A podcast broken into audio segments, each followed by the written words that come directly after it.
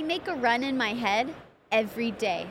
Every day when I wake up, I visualize me being in the race car. I visualize that tree coming down and hitting the gas and making a run and pulling the parachutes every single day. In order to become a better driver, you have to learn the parts and learn what is happening and watch the cars go down the track. The driver comes in on those split second decisions. That's where the driver comes in, and that is how you're going to make your name out here. Today's guest, we have Krista Baldwin.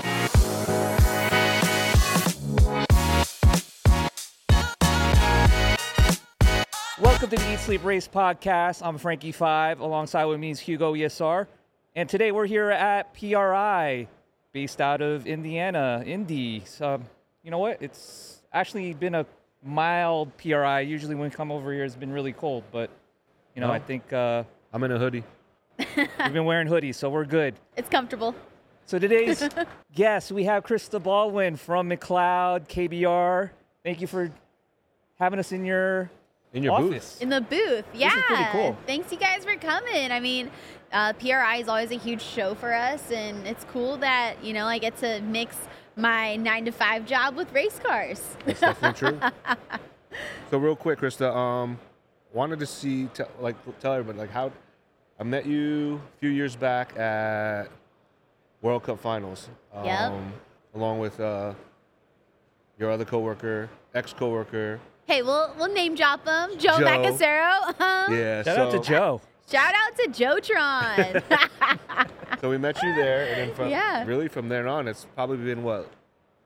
That was like six, seven years ago. I think so. Yeah, it was quite a long- while ago. you were still in an alcohol car. Yep, I was still at alcohol, um, and then we started, you know, collaborating and growing the brands together, and it's And here we are. here we are, top fuel time.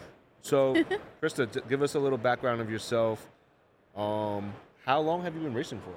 Gosh, I've been racing for 12 years now. I, which is not a lot of time. I'm not gonna lie, but it's. Uh, I started when I was 18. Uh, started with a front engine dragster, and then I graduated to the alcohol dragster, and then now I'm doing the top fuel time. So it's it's it's been quite the journey. Uh, I feel like 12 years definitely is not long enough. I feel like I'm still an infant in this industry, but I've been around it all my life, and just to be able to hit the gas, I'm super proud of. So that's driving wise, 12 years. Um, I know there's a lot of history behind like your name and also your your family's name. Like, Mhm. You guys have a lot of time in, in racing, I would say, mostly drag racing, right? Yes. So could you tell us a little bit about your your grandfather? Your Yeah, so I'm actually a third generation driver. Uh, my grandpa is Chris Karamesines the Greek, uh, first to go 200 miles an hour in 1960. I mean, he was the precipice of breaking barriers, of like the foundation of drag racing, is what my grandpa was all about. And then he continued to drive until he was 92. wow, 92, he's still going top fuel dragster. Um, That's great. That's a long time. it's insane. Yeah, he, he drove over 70 years. Like, I can only imagine driving in 70 years. You know, like when I'm 92 and I'm. and he's been doing you it. know, it's crazy but when you get older. You know, like especially when you're driving on the road. The older you get, the slower you drive. yes. But it has to be the opposite because you want to win, right? So you have Yeah. to drive faster. no, so that's he, crazy. No, he kept driving. The actual top fuel car that I drive today is actually the car he drove. And so when he retired, I acquired the car and I got my chance in it. And yeah, he is literally still going 300 miles an hour and he was 92 years old. That's crazy. Wow. That's amazing. yes. to, to, to, to say the least. So, give us a little rundown. Like, now that you started from the front engine, licensing wise, that's all different licensing, right? Yes, every car that you get into in an NHRA, you have to make an upgrade. So when I first started, I had to make six runs under a specific time on the front engine car when I was 18. Uh, did it with flying colors, and then when I wanted to make my upgrade to the injected nitro car, the top alcohol class, uh, that was three runs after under a certain time. I had to go like 5.6 seconds at 240 miles an hour. Uh, did that, and then when I did the top fuel car, I had to go gosh, I think something like uh, 4.2 seconds at 290 miles an hour, and I qualified with a 399. Wow. So, So how did So how does qualifying work? Does that is that something done during an event, or is it done, you know, when there's not an event? Like who validates that you ran that time, and you know, how does that whole work when you want to qualify? Yeah, so we actually have to rent the track. So most of the time it's the Monday after a national event because everyone is still there. Track is still prepped. Uh, the safety safari is still there. Uh, and I actually have to have two other licensed drivers sign off on my license vouch for you. to vouch for me. So obviously my grandpa signed it, and Paul Lidro uh, signed the other half of my license. So Oh.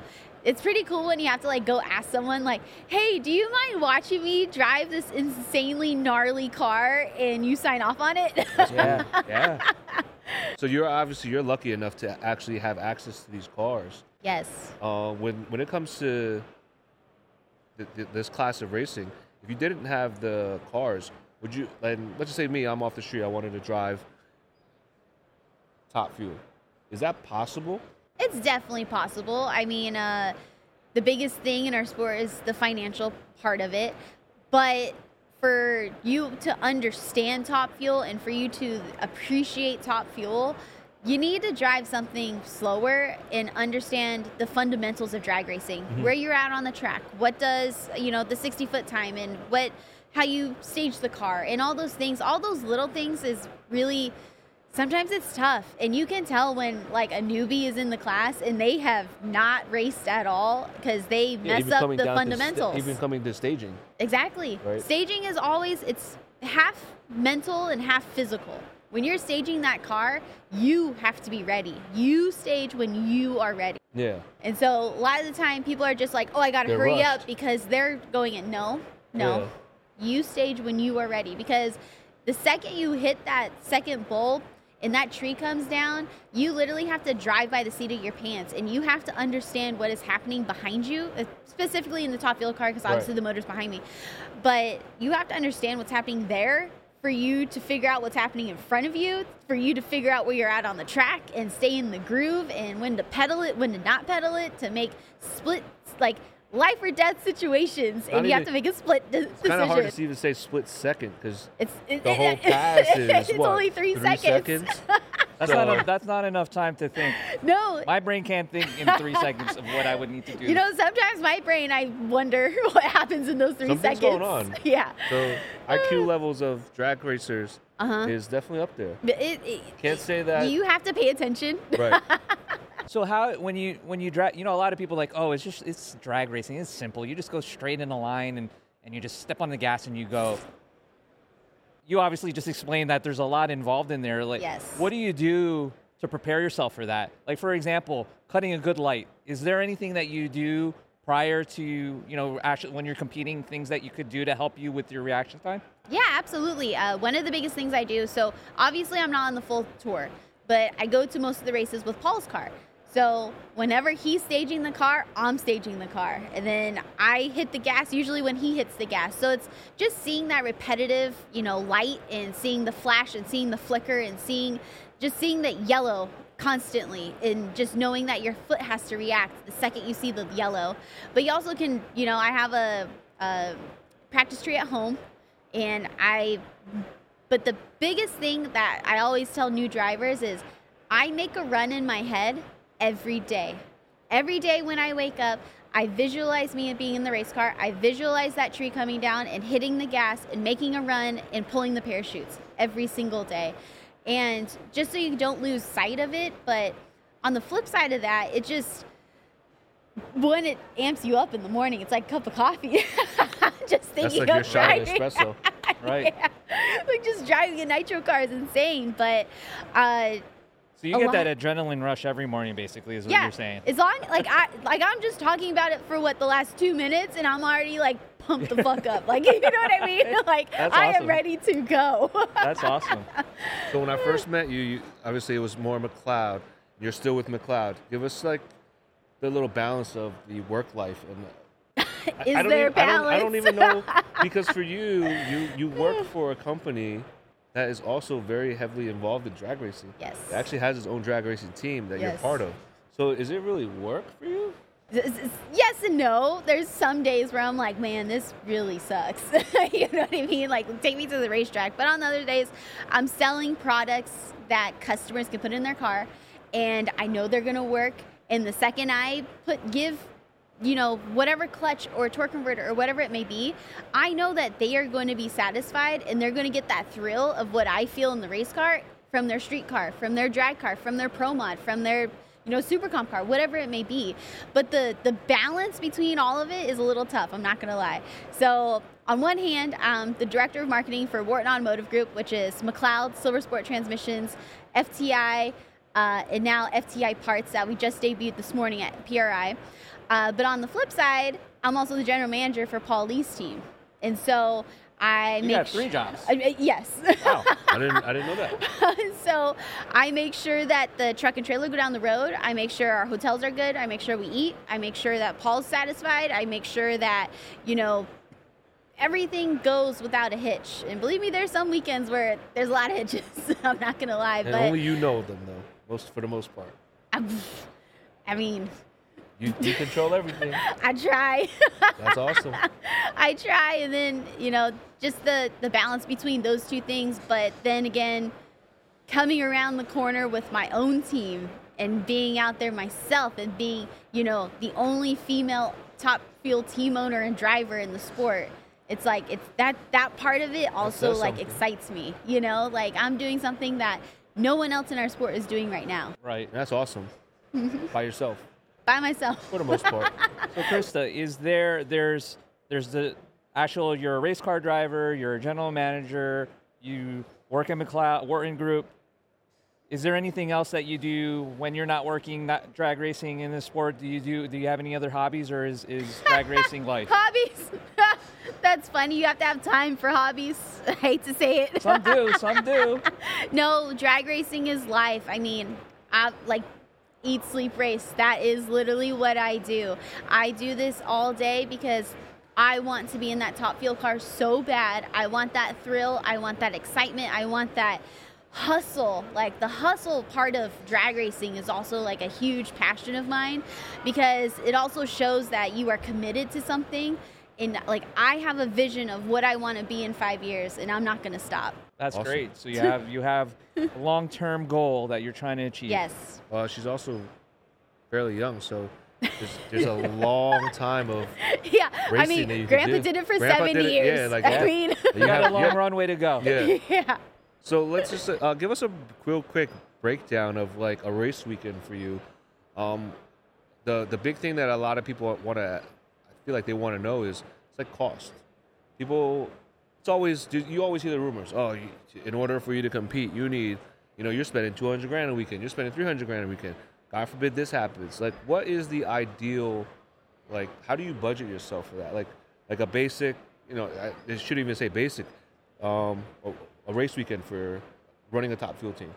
Uh, it's it's tough to budget it, but uh, so approximately it costs me eight to ten thousand dollars a run to make a one run. And that's the- one run. That's one run. Wow. One run. yeah. Um, so I usually budget about thirty-five to forty thousand a weekend. That's including you know hotels, paying my crew, feeding my crew. Uh, feeding in parts that need to be fed in because we have a lot of consumables. I don't think a lot of people understand that. Like, I can go through one rack, like rods and pistons, in one run, and I would sometimes have to wholesale the whole thing and change out a whole rack Wow.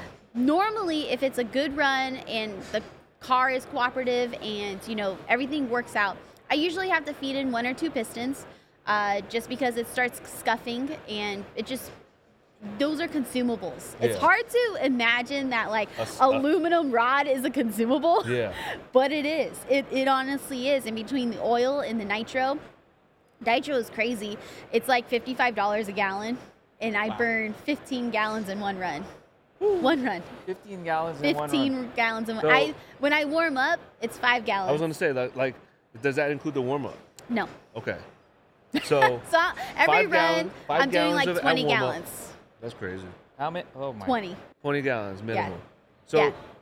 with the with the nitro, and even even the alcohol cars, like the fumes. Mm-hmm. I remember going to my first NHRA race back in Englishtown, and I was super excited to stand by John Force's car, and when they started it, I thought I, I didn't even know what to expect. I just Yeah, couldn't- my couldn't- eyes were tearing. I couldn't see. breathe. I couldn't Yeah. see. I couldn't hear, and I couldn't Uh-huh. see. I felt like I was dying. Thought it was And, like and tear some of gas. these guys are just standing there like, Oh, we got some fans that are just like hardcore and they literally stand there and they smell it and they take it all in and I'm so like, like by now, are you immune to that? oh god no. no, no, no. Because when you I started can never seeing the people immune. like put the masks on us, I'm Mhm. like, oh, that, that's a serious mask. See, it's funny. It's funny that you bring that up. So, uh, I kick it old school. I, I like to do it the way that we've done it for the last 70 years. And so, the way that we've done it is no mask. Really? so, I don't think I've ever warmed up a car with a mask. Even when I warmed up Paul's Nitro Funny car, where the motor is in front of you, they're like, oh, you want to wear a mask? I'm like, no, I'm fine. Well, that was kind of a mistake because the motor is literally in front of you. it's blowing all those fumes at you. but wow. it also it's so funny because um, when I changed crews and crew chief over the last year, you know, they come from another car, and then they come up to me on the first warm up. They're like, "Where's our mask?" I'm like, "What? What mask? He doesn't wear what one. Are, You what have to are bring you your own." talking about?" Yeah. So the next race, they brought their BYOM. own masks. BYOM, bring your own mask. You they're work all for like, Krista, "Yeah." you're not gonna have a mask. Yeah, that- mm. I They're mean, like- That's a note to They self, don't cooler. Chris. wear. They were like, damn. Well, I usually wear a mask. How am I gonna? I'm gonna get this car ready? Yeah.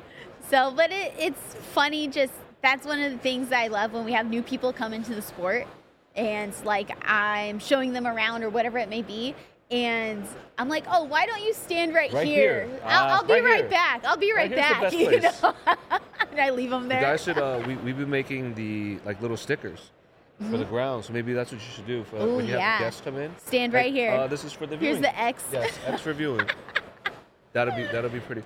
Um, speaking on the nitro, has nitro changed, like the formulas or anything like, like different additives between you know back then to now, or is it still pretty much the same? It's pretty much the same. So the one thing that nitro is unique is that it actually carries its own oxygen molecule. So what you are seeing when I hit the gas and the header flames come out is actually that combustion within the chamber is burning so much faster. One, because you have a supercharger on it and has extra amount of boost on it. But it also the fuel is carrying its own oxygen molecule, so it's burning that much harder and that much faster for these cars to propel the way that they do. And now, also the common number. What's the number? What's the horsepower number for top fuel dragster? Eleven thousand horsepower. Eleven thousand. 11,000. 11,000. And is it different from that to funny car? No, they're about the same. So between uh, nitro, uh, a top fuel car and a funny car, uh, the motor is actually the same. We actually use all the same internal parts. The only thing difference is the chassis. So Okay. Good to know. That's that's very interesting. So when it comes to your your favorite or the most um what's the word I'm looking for? Memorable time in drag racing. Do you have that one thing that sticks in your head when when it comes to the most memorable? I have a few, um, but most recently, my most memorable run that I've made is we were at the World Finals last year in Pomona. Uh, I grew up in Pomona. My dad grew up in Pomona, and I came out with a throwback paint scheme of my dad's car, and it was awesome. All the fans came out with their Bobby Baldwin shirts on. All the old crew guys came out, and they had their starting line shirts on, and I had them all up on the line. Like it was like it just it, hit, it hit you in the feels, you know, like all the things. And not to mention, my dad is actually in the sand trap. Like that's where we put his ashes when he died. So Oh, like wow. it's all the things, you know, right? So we're getting ready. Uh, it's race day. It is championship Sunday. So I am up against Mike Salinas. Mike Salinas, if he beat, if he would beat me, he would go on to possibly win the championship that day. Like it is down to like two or three runs, and you're gonna name the champion. I'm like okay, no pressure. I'm here at my home track. I'm gonna have fun. Like I, I that's the whole thing. Is like you got to have fun when you do this, right? So Man, I just remember it's Sunday morning. I go out, I do driver intros, I walk across the stage, I wave to everyone, and then ever every Sunday after driver intros, I walk the track. I go up there and I stand right where I'm gonna stage the car, and I just visualize what I'm gonna see, how I'm gonna see it, and this is where the sun's hitting that day, and make sure you're looking over here. This is where the groove is. Just you know, mentally preparing myself Yeah. to get into that space. Because, like I said, racing the car is one thing, it's the men- mental part is tough. Whatever, put my stuff on like normal, get in the car. Of course, there's an oil down in front of me. So now I'm sitting in the car for like an extra 10, 15 minutes Hot. hot and it, like you're just going through that run and, and the Over hardest and over over and over again and you have to keep your energy up Yeah. so i have to dip my energy down a little bit because i know that i'm going to sit here for a second but i'm i'm still like shaking because i'm amped up so much Yep. Okay next pair go down the track. Okay here we go. This is it. I remember hitting the gas and not knowing because i can't really see anyone because in my canopy car the vision i don't like have a a lot of tunnel, vision. It's literally. literally a tunnel. So all i can see is in front of me. I hit the gas car's going it's moving pretty good and then i felt uh, the car shut off because some like the pan pressure went off so whenever uh, we have a sensor in our cars where if the pan pressure goes up it'll shut the car off just to save parts and it just it just makes sense Cautionary. Yep. So car shuts off about half track. Now I'm coasting, and I'm still going. Like I would 200 have, yeah. miles an hour. So I'm still like going pretty fast. Well, he smoked the tires at the hit. I have no clue, and I get past the the thousand foot mark. I looked over, and my wind light was on. I'm like. No fucking way. and I am jumping and I am this bumping and I'm like, this is awesome, you know, and like I am amped up. And it was just that was so so cool and I got to do it and like my dad was at the end of the track, you know, all the things, right? So Everything I round the up. corner. hmm Round the corner, I get out of the car and Amanda Busick's like, Krista Baldwin over here for an interview. And like, I'm just jumping, right? And then everyone comes up from the starting line to come pick up the car. And I had to stay back for the the interview. NHRA interview. So they all go. I'm crying, like I am bawling, right? Get done with the interview. Uh, the NHRA guys gave me a ride back on the golf cart. The coolest fucking moment of my life. I make the turn to go in front of the grandstands. And everyone's sharing. Everyone stood up and clapped. That's awesome. Like it, it's literally giving me goosebumps. That's like awesome. my hometown crowd is up there supporting me. That's like awesome. that was the coolest moment that I've had so far. Like the coolest, coolest moment. Yeah, I you mean, had that. On, I thought I saw that on your Instagram. Like the you had you made a little video about that Yeah. that day, right? So yeah, I did. I had a whole production done because I knew this was going to be a special weekend because I had my dad's tribute car and stuff Yeah. like that. So um, I reached out to a friend. Her name is Krista as well, and she. I said, "Look, I don't know what you're going to film, but I just want to remember this weekend." And then to have her film that part too was awesome. And then the same weekend, NHRA on Fox, they gave me a helmet visor. I was the first person in a Top Fuel Dragster to have a helmet visor camera, right? oh wow. So you can. Now they you have footage from that. Yeah, so you see me. The Yes. second I see the light turns on, you see me pumping in the race car.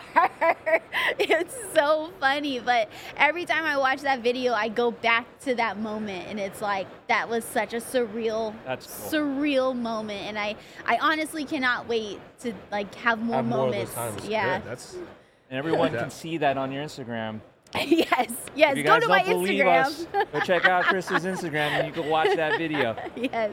So from the time I met you to now, obviously you you've already been in two different classes. Uh, what's the future hold for you? Like, you know, this season's over. We have 2024 coming up. Like any anything special or anything like that? Yeah, so this last season uh, was a little bit slower than I normally do. It I only went to four races in a, t- a top fuel car. I went to two in an alcohol car. Um, but it's time for me to get a new car. It's, it's time. I've had this car. It's a Don Schumacher Racing Fab Shop 001 car, like the first car they ever made at DSR. Oh, I wow. have, you know?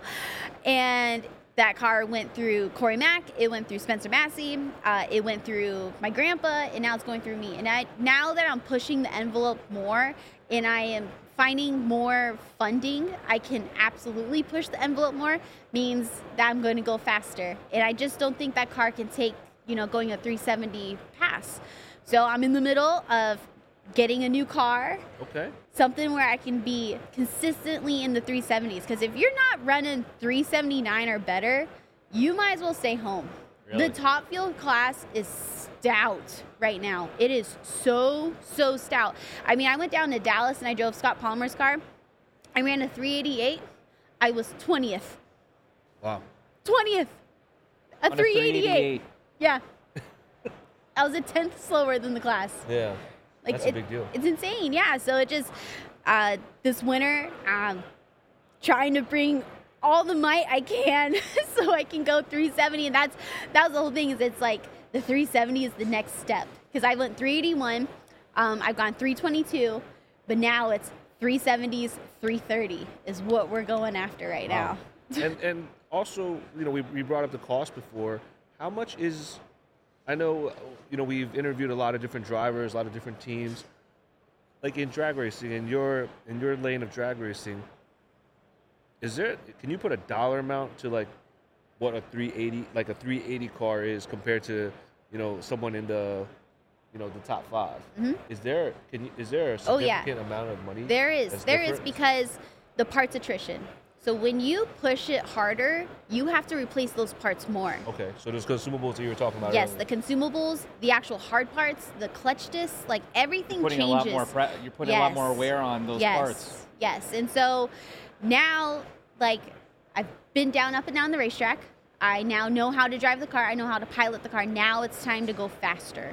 And so the cost to it does increase each weekend on consumables Mm-hmm. because now where I'm feeding in one or two pistons, now I'm feeding in a whole rack. Let's just say, yeah, a whole set. You know what I mean? Yep. So it, it that that's the hard part, and that's the the part where you have to get overcome the the check paying part of the team ownership role is is tough.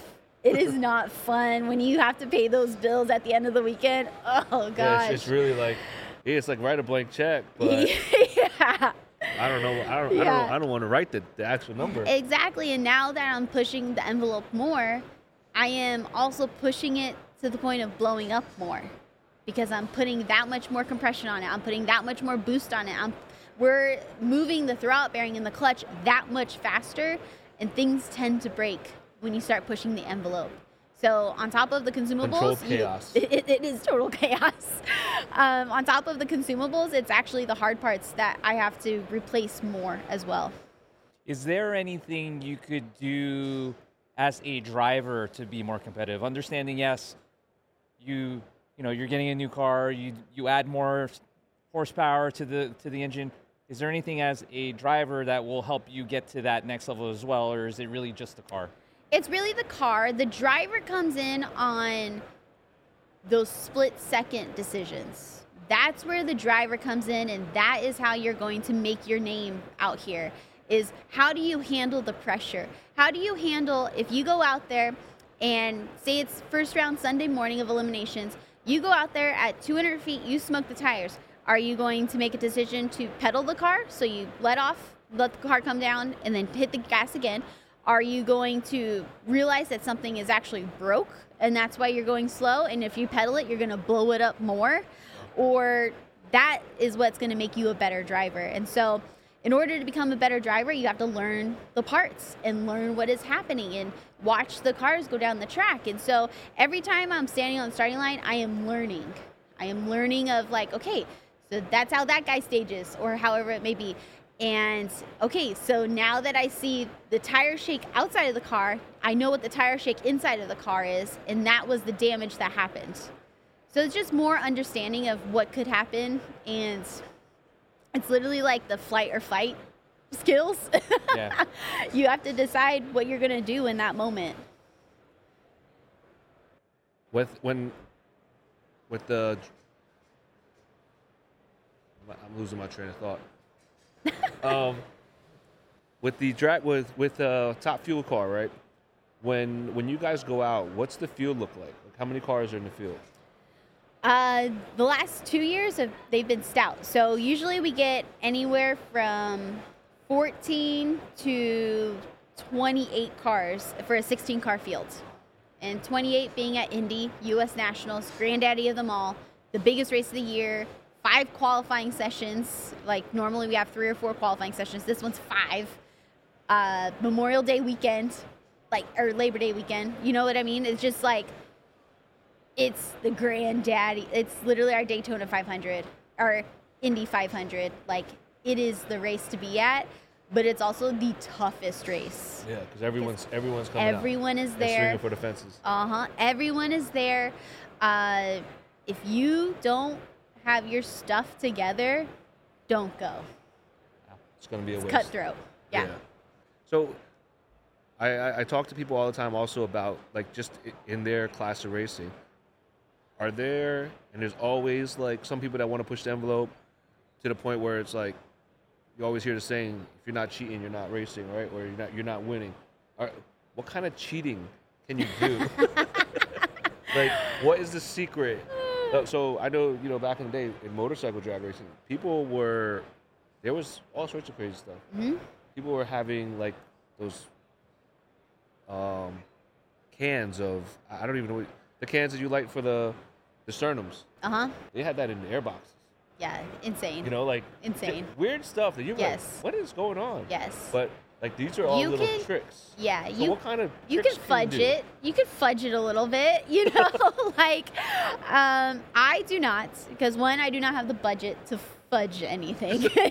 I'm not gonna lie, but say a crew chief uh, on a championship contender car, uh, they believe that you know the the rack height needs to be completely different. We need to change the actual cylinder head and for the deck height and whatever it may be. Mhm.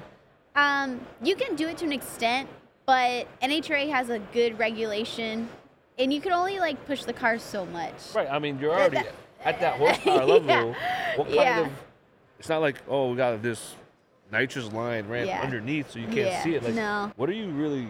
That's that why. I- it's uh, the biggest thing is between your clutch setup um, and how you apply the power down the track, and that's what you get the crew chiefs for, and that's what they get the money for. Yeah, like they they, know know, they know how to do that, and so like my crew chief Scott Graham, uh, he tunes Pat Dakin's car, which Spencer Massey drives, and he also tunes my car, and from my car to Pat's car, even though we have pretty much the same 500 cubic inch Hemi motor, uh, stage seven heads, you know, whatever it may be, our cars are totally different, completely different.